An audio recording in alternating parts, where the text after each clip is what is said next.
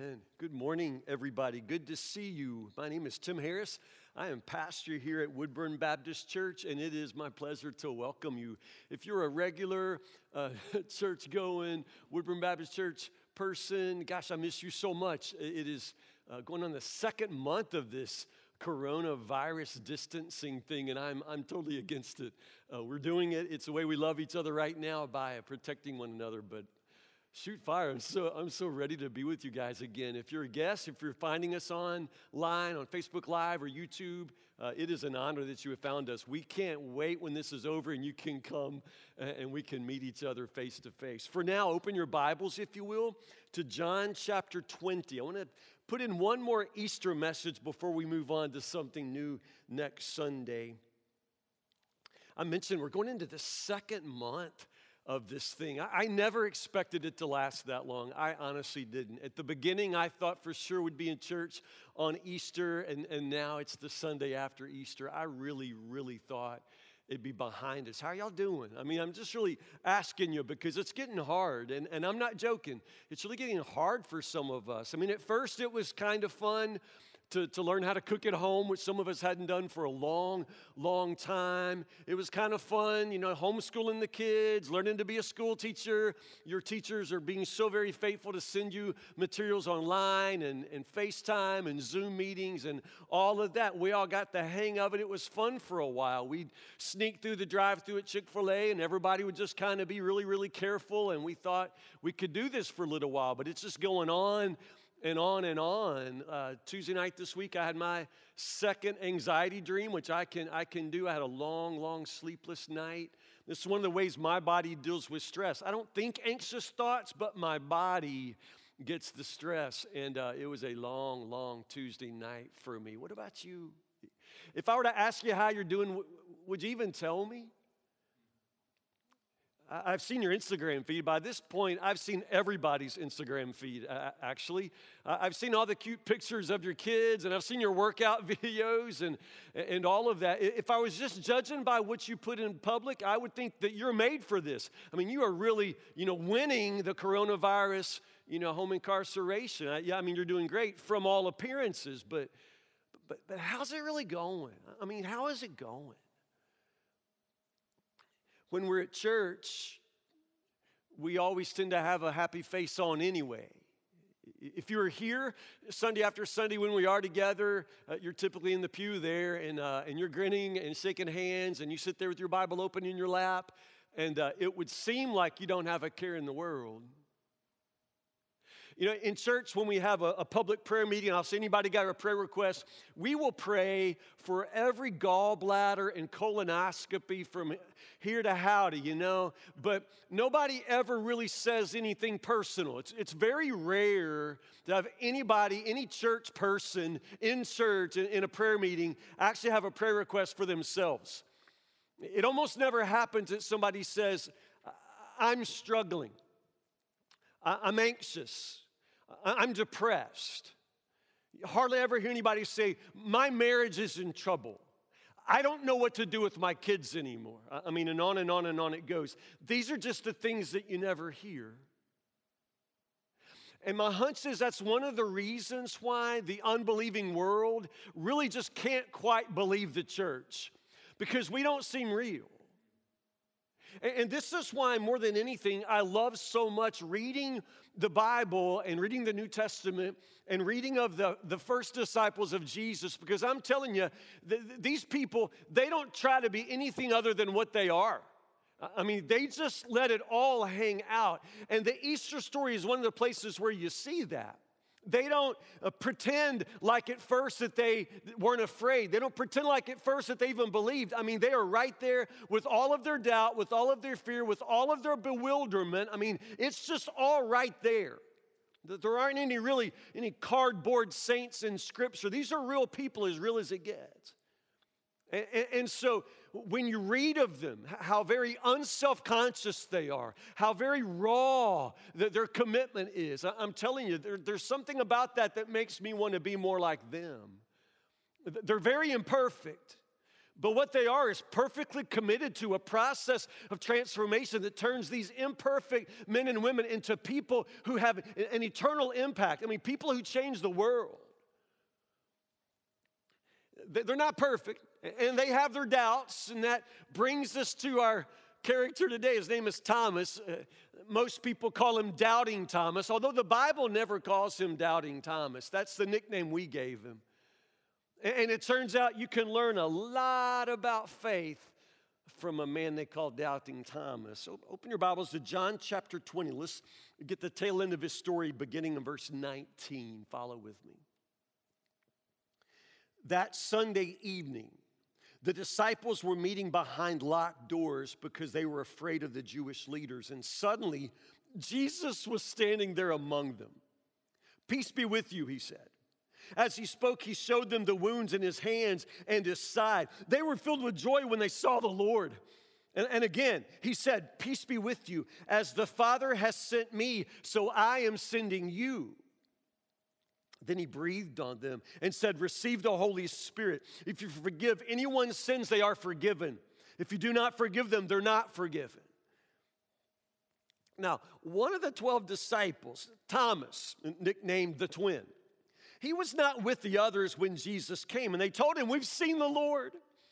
But he replied, I won't believe it unless I see the nail wounds in his hands, put my fingers into them, and place my hand into the wound in his side. Eight days later, the following Sunday, the disciples were together again, and this time Thomas was with them. The doors were locked, but suddenly, as before, Jesus was standing among them. Peace be with you, he said. And then he said to Thomas, Put your finger here. Look at my hands. Put your hand into the wound in my side. Don't be faithless any longer. Believe. My Lord and my God, Thomas exclaimed. And then Jesus told him, You believe because you've seen me. Blessed are those who believe without seeing me.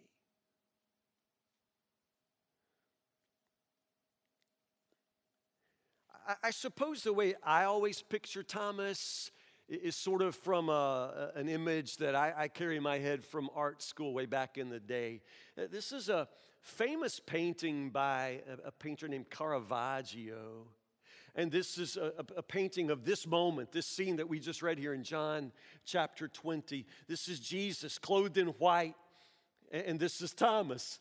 And Jesus is at that moment where he says, Thomas, put your finger in, into the wound in my side. And this is exactly what Thomas is doing. It's actually kind of horrifying the way he puts his finger right into that open wound. You can see the, the wounds in Jesus' hands. It's, it's a striking picture of a man who's struggling to believe. Even when he sees, even when he touches, you can see the look on his face. It's, it's really something impossible to believe. At the same time, it's true. Jesus is alive, Jesus is risen, and he's standing right there. Most of the time, when people think of Thomas, this is the scene. This is the moment of his life. This is the, the time he gets that nickname, Doubting Thomas, because he didn't quite believe it until he could see it, until he could touch Jesus with his own hands. Now, if he's not shown in this way, he's typically shown in another way. This is a contemporary stained glass window, but this is very, very typical of the way Thomas is typically shown. In art tradition, when you have the apostles, usually that they've got a symbol with them so that you know who they are. And the symbol for Thomas is always this it's a spear. Thomas holds a spear. Now, why a spear? To tell you the truth, the apostles all died for their faith. And so typically in art, Christian art history, the disciples are shown with the instrument of their martyrdom. That's how you identify them. And in Thomas's case, Thomas at the end of his life followed Jesus' uh, commission. He was carrying the gospel into the land of India. And in India, Thomas was evangelizing, preaching Jesus, planting churches, and they killed him. He would not stop preaching. He would not stop proclaiming that Jesus is alive. He would not stop advancing with the gospel. And so they took a spear and ran it through him. That's how Thomas died. And that's how we always see Thomas pictured with a spear. It's the instrument of his martyrdom. And see, that's the thing, right there. That's the thing I want you to think about. Because when you call him Doubting Thomas, I just want to remind you that's not what the Bible calls him. Nowhere. Nowhere is he singled out for his doubting. Nowhere is he condemned. Not even Jesus rebukes him for his doubt. That's not a part of the story at all, but it's a part of the way we think of him. Now, what exactly does that mean? In my mind, it just simply means that we don't know him. In my mind, it simply reminds us all that, that honestly, we always sort of fall short whenever we think we know enough about somebody to, to name them or to begin to judge them. And that's sort of what brings us to, to, to Thomas. Nathan, help me out here. Thomas is a man who's forever remembered for that one moment of his life when his faith falters a bit. That one moment in his life when he says, No, I need to see, I, I need to touch. But, but, but, but the truth of the matter is, you are not what people call you. Thomas may have had a nickname. The nickname was Doubting Thomas, but honestly, although that's what everybody calls him, that's not exactly who he is. Not even in this moment, not in the moments before. You know, in the Gospel of John, when Lazarus was sick, do you remember that story? And Jesus uh, stands back and, and, he doesn't immediately go to Lazarus, but then finally he gets up to go, and all the other disciples are afraid because they know that what's awaiting Jesus when he returns to the city is death. But it's Thomas, it's Thomas in John chapter 11 who says, Well, let's just all go die with him. Do you see that? Thomas was ready to die for Jesus way back then. It doesn't really sound like a, a doubter to me. Now, in this story that we're reading today, notice that Thomas is only asking for the very thing that everybody else got. They got to see Jesus alive. They got to touch his wounds. I mean, that was the story they all told him. We've seen Jesus. We touched his hands. We touched his side. And Thomas says, Well, I'm going to need that myself. Do you see? He just wants what everybody else got. He's not singled out for doubt. He's not more of a doubter than anybody else. None of them were true believers until they saw Jesus and touched his wounds. You understand what I'm saying? You are not what people call you, you are who Jesus knows you to be. It, it, may be in your life that, that you've sort of been tagged for the worst season, the worst moment, the worst day of your life. Some of you right now, you struggle with, with, that, that, that stain that's on your reputation, with that sin that went public and everybody knows. You're sort of stuck with the person you were back in school. You're sort of stuck with the memory of your first marriage, or stuck with the days when you were addicted, the, the days when you struggled. And, and people have a really, really bad habit of not forgiving and not forgetting. I just want to remind you that you are not what people call you, you are the person that Jesus knows you to be. You can call him Doubting Thomas all you want, but I'm here to tell you there's a whole lot more to his story. He doesn't really sound like much of a doubter to me. So, as the story goes, the disciples on Sunday evening have, have heard the news of resurrection. This is Easter Sunday. That they've heard the news. That they've already heard it. In the Gospel of John, Mary Magdalene has come back and she has seen the Lord. And, Peter and John, they've seen the Lord. And, and people are beginning to tell these stories of, of, of the risen Christ. The disciples from Emmaus, they've seen the Lord. But at the very same time, here they are inside a room together with the doors locked because they're afraid. I mean, Jesus has conquered death. Their Lord, their Savior, He's alive. But here they are, huddled in darkness behind locked doors. They're afraid. They're afraid of what's going to happen next. They're afraid of what's going to happen to them. Honestly, it's amazing to know and to believe that Jesus is alive, but you have to also understand what that means. They seem to know that he's alive, they don't seem to know what it means. And since they don't know what it means, they don't know what to do. They don't know what to do about it. They're just sort of stuck. And so here they are behind locked doors, just meeting together. And, and there's a lesson in that for you and me as well. It's that the news that Jesus is risen really isn't going to excite you until it becomes personal. You really have to know what it means to you. Personal. It's, it's personal. It's got to be personal. Man, last Sunday there were probably more thousands of people hearing the Easter message proclaimed than any time before, maybe any time in human history. I know that Woodburn Baptist Church had more people hearing the message from this pulpit last Sunday on Easter than in any time prior in, in Woodburn's church history. I would say the same thing for all of us. It's amazing. So, a lot of people heard the message of Easter. A lot of people have heard that Jesus is alive, and a lot of people would probably say they believe it. The problem is, it's not personal. They don't necessarily know what it means to them. And I would ask you that question Do you know what it means to you? I mean, the fact that it means something to me, I'm a pastor, I mean, you just sort of dismiss that and your grandma was very religious. It seemed to mean something to her, but it really doesn't seem to mean anything to you. And this is what I'm saying. That news, that, that Easter joy that we were celebrating last week, some people just don't get it yet because they really haven't had that personal encounter with the living, risen Christ. They don't really know what it means to them if that's who you are, if that's where you are, I just want to remind you that that's exactly where all of the disciples of Jesus were on that first Easter. I mean, that's where they end up in a room behind locked doors. I mean, they, they've heard that he's alive, that they must begin to believe that he's risen, but they still don't know what that means. They don't know what to do about it. But while they're there in a locked room, Jesus appears I ain't got time to talk about this, but I love this. I love this, this, this glimpse at a resurrection body because I'm gonna have one of those one day, and so are you if you believe. I'm gonna have one of these bodies like Jesus has, and it's amazing. It's spirit, it's also sort of flesh, but it doesn't have to conform to the laws of, of physics, to gravity, to space and time, but it can. I, I love that. I love that you can touch him, you can hold on to him, he can eat. At the same time, he can pass through a wall. I love that. I love that because as he is, we shall be one day. That's the promise of the resurrection.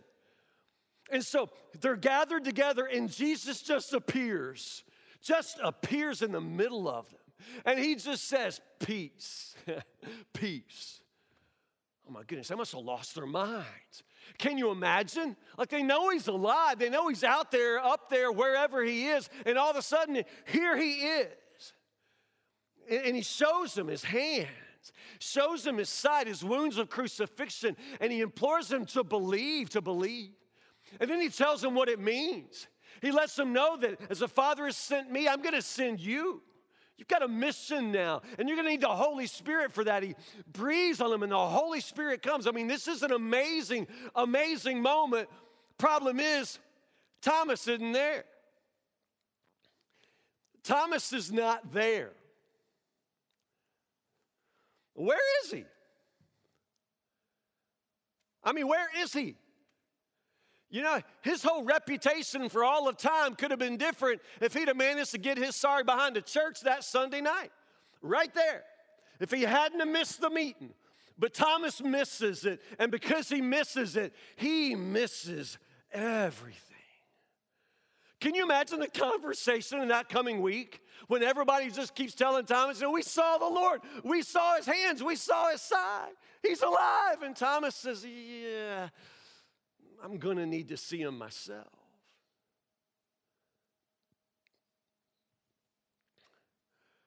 Where was he? Or for that matter, why didn't Jesus you know, appear at a moment when everybody was there? I mean, that would be the polite thing to do.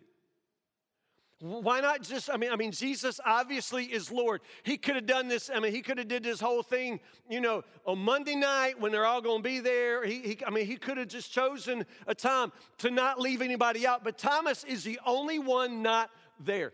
Why is he not there? But more importantly, why does Jesus appear when Thomas isn't there because he could have just as easily appeared when he was. Thomas spends that whole next week, you know, he's looking for Jesus. He appeared to Peter, he appeared to Mary Magdalene. I mean, he begins to just pop up all over the place, everywhere but where Thomas is. Can you imagine being Thomas? Not, not in any way condemning this man for doubting. He just wants what everybody else seems to get. You understand? He wants to see the risen Christ. He left everything to follow him, he would risk his life for him. He loves Jesus. He just wants to see him. He longs to see him. And Jesus seems to show up everywhere but where Thomas is. If there's any lesson there, I think it's simply you don't find Jesus, Jesus finds you. I know we use that language, you know, before I found the Lord, or, you know, I was six years old when I found Jesus, but you don't find Jesus. Jesus finds you. And as much as Thomas wanted to see the risen Christ, as much as Thomas needed to see and touch, there is that solid week when uh,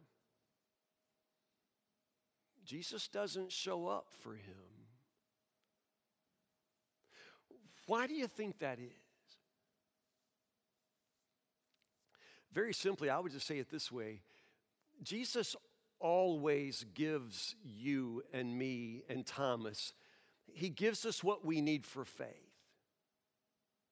He knows what every single person needs.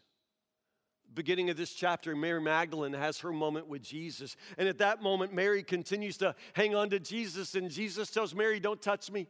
Don't touch me. Don't hang on to me. In just a few verses, you know, he appears to Thomas and says, Touch me. Understand? Mary has to learn how to let go. Thomas needs to touch. Jesus knows what each individual needs, and he gives them what they need for faith. And Thomas needs this. I, I can't explain it, I don't know his heart. I just know that if this is the way Jesus works in Thomas's life, then this is what Thomas needs for faith. And maybe Thomas needs the extra seven days, the extra week there for longing and desire. Maybe Thomas needs to learn how to reach for Jesus, how to, how to look for Jesus. But one way or the other, Thomas gets exactly what he needs for faith. Jesus will always give you what you need for faith. Thomas says, I just want to see the wounds in his hands. I just want to touch. I want to put my hand in that wound in his side.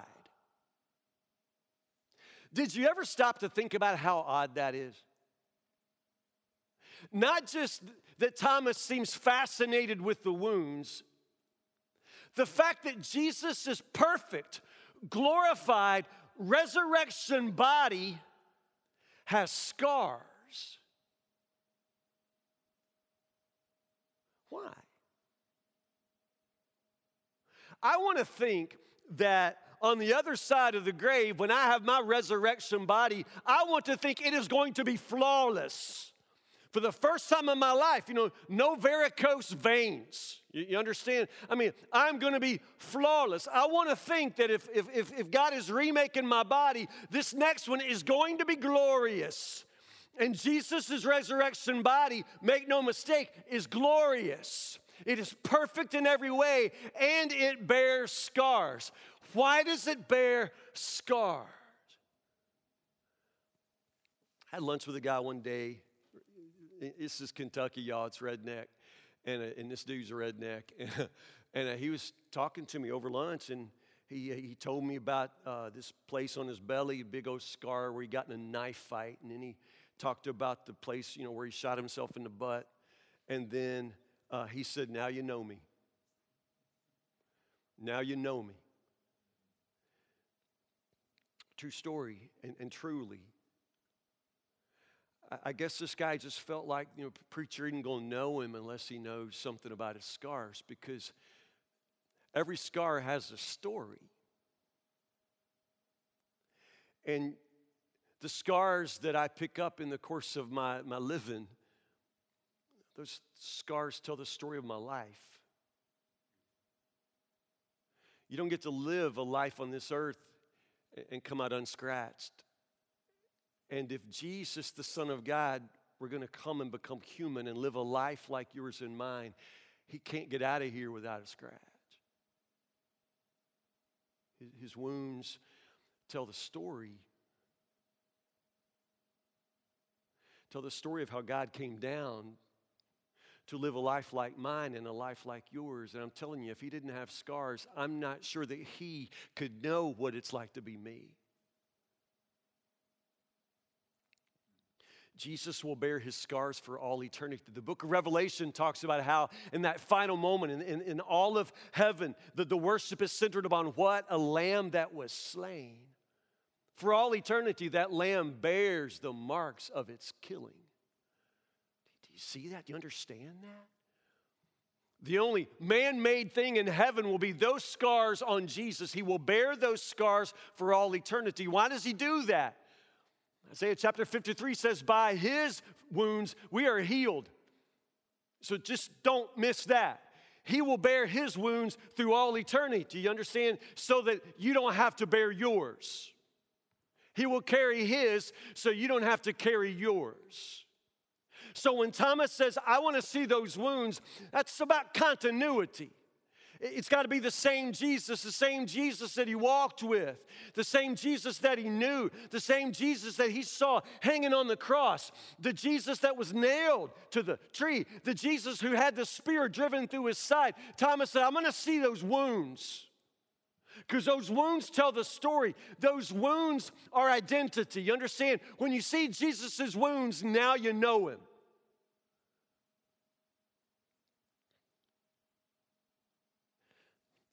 So that next Sunday night, Thomas is there. Everybody's there. Once more, Jesus appears, just like before, just appears in the middle of the room. He goes straight to Thomas. I think it's kind of funny because he's, he, sort of, he sort of quotes Thomas. You know, Thomas said, You know, I'm going to put my finger here and put my hands there. And Jesus says, Thomas, come on, Bubba, put your, put your fingers here. Put your hand here, put your hand there. I mean, he knows exactly what Thomas said, he knows exactly what Thomas needs. The thing I don't know is whether Thomas actually goes through with the touching. It doesn't say. It just sort of says once Jesus says, Thomas, put your finger here, look at my hands, put your hand into the wound in my side.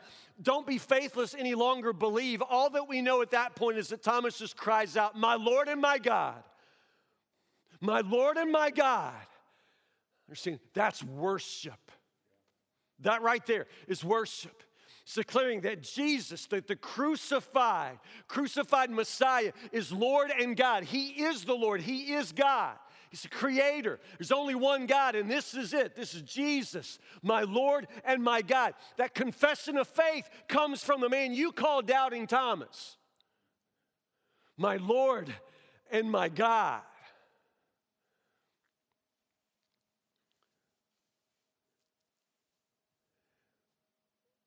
I'll just, I'll just tell you, doubting has been a part of my faith story. I, I just don't believe things easily.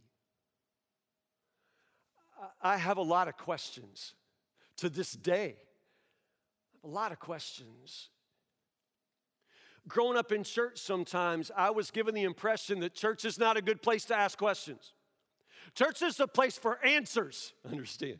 We give answers here, but we don't ask a lot of questions. And I think it's another reason why the world sometimes doesn't trust us because we're really quick to tell everybody that Jesus is the answer, but we really don't want to hear anybody's questions. I've always had questions.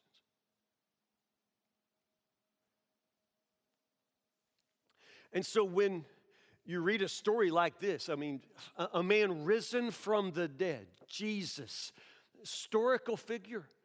Nobody doubts that he lived. There's historical evidence, as much evidence that Jesus lived as anybody else in history. Jesus lived. He was a, a, a real person, historical figure. Much of what we know in the Gospels has to be true. I mean, there's historical evidence for it, multiple sources. We know he lived and we know he died. There are sources outside of Scripture that talk about the fact that Jesus was killed by Pilate. I mean, you know, it's there, it's historical. No reason to doubt that part. It's this part, the resurrection part. understand, this is the gospel. This is the Christian faith. You take the resurrection out, and Jesus is no different than any other historical figure who lived and died. It's no different at all. It's the resurrection that causes us to say, My Lord and my God. It's the resurrection that causes us to be telling this story 2,000 years later. It's the resurrection that caused me eventually to get to the end of my questions and begin to let Jesus build faith in me. I believe this. With my whole heart, I believe this. I've got questions along the way. I've still got questions, but I believe this. You know, one of the simple reasons that I believe this, just, just from a historical, a scientific, if you will, perspective, is that all of these people in this room this night all of them. They walked out of this room saying that Jesus was alive. Now, there are those who say, well, yeah, because the early church made up the whole story. They just made it all up. They, they made up the story to keep the movement going, and the movement continues to go. It's all just built on a story that people tell. And if that story makes you feel better, you just believe the story. But no, you don't understand. Everybody in this room this night, including Thomas, they walked out of this room saying that Jesus appeared, that Jesus is alive. And they died telling that story. Nobody dies for a story that they know they made up. No one no one dies for something that they know to be a lie. Eyewitnesses, they saw him, they touched him, and they died for the truth of that. Man, there's a whole lot more in my life, and I, if I had more time, I'd, I, I could tell you more, but, but, but, but that right there is really persuasive for me. There's something about Thomas, even, the one that they called doubting Thomas. He said, I won't believe unless I can, I can, I can put my hand on his side. It was a place where the soldiers drove the spear into the side of Jesus when Jesus was still on the cross. They wanted to see if he was dead, wanted to make sure he was dead. They poked a spear in his side, kind of the way you might, you might, you know, kick an animal on the road to make sure that it's really actually dead. You understand? I mean, they just want to make sure that, that, that Jesus is dead. They want to take him off the cross. They want to speed up the process, so they drive a spear into his side. Thomas said, I want to, I want to put my hand on his side. For me, that's just what makes it so amazing that Thomas died telling this story that Jesus is alive. I mean, Thomas died telling this story that there were, there were this long week where he seemed to appear to everybody but him. Then finally on a Sunday night, Jesus appeared and he spoke to Thomas directly. He said, Thomas, come, touch me, feel me. It's me. You know it's me. Stop doubting and believe. I mean, Jesus spoke, and Thomas told that story. He told that story. He would not stop telling that story until one day they took a spear and they drove it right through his side.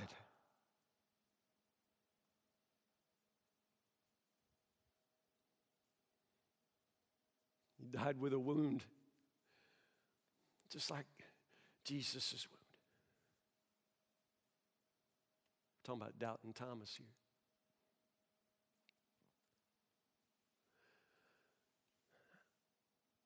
I, don't know what you're thinking right now. I, I, I can't see your face. I invite you to reach out to me. I invite you to find our church's website, woodburnbaptist.org. Find my email address there. Reach out to me. I would love to talk to you about. I just want you to understand a few things. I want you to know that Jesus will give you all you need for faith, He will give you all that you need. That doesn't mean you still won't have some doubt left over.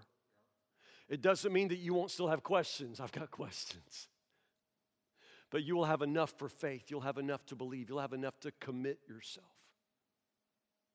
See, even the earliest disciples, when they first heard, they knew it had happened. They just didn't understand what it meant. And until they understood what it meant, until it became personal for them, they didn't do anything about it. Just sort of stuck. And you've lived your life stuck how long now? I mean, you've heard the story, right? And you understand who Jesus is. Do you believe it? Because if you believe it, I'm, I'm going to ask you to take the next step. Now, I'm going to ask you to, I'm going to ask you to believe in Jesus with all your life. It's not just to believe in your head to say, yes, I, I, I assent that that's true. No, not just believe with your head, but to believe with your life.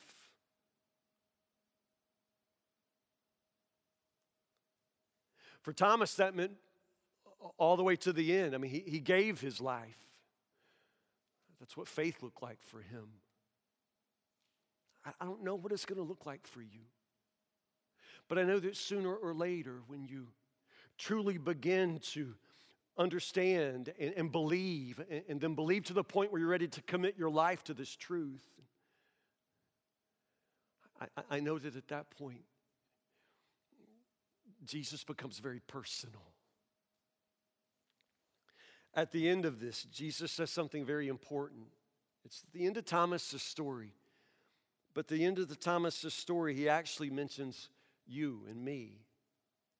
Jesus says, Thomas, you believe because you've seen me. Blessed are those who believe without seeing. That's me and you. We're not going to have the opportunity to, to, to, be in the room with, with, with Jesus in the flesh like that. We're not going to be able to touch, not this side of heaven. But He'll give us enough for faith. He'll give you enough for faith. Asking you to stop doubting and believe. Believe not just with your head, even not just with your heart. Believe with your life. Would you pray with me?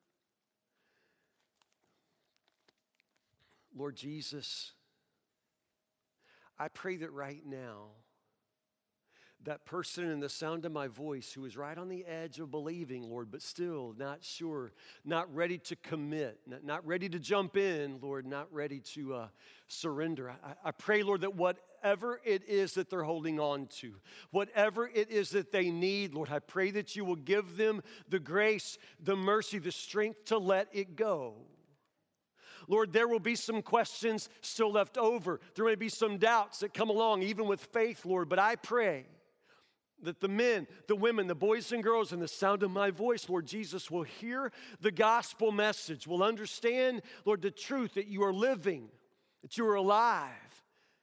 Pray, Lord, that they'll come to understand what that means and what that means for them, for us personally. Lord, we know that faith itself is something of a leap. It's, it's something that doesn't really come from inside of us, Lord. maybe faith itself is a gift that comes from you. So Lord, I pray that you would give us the gift of faith, Lord, that we may stop doubting and believe.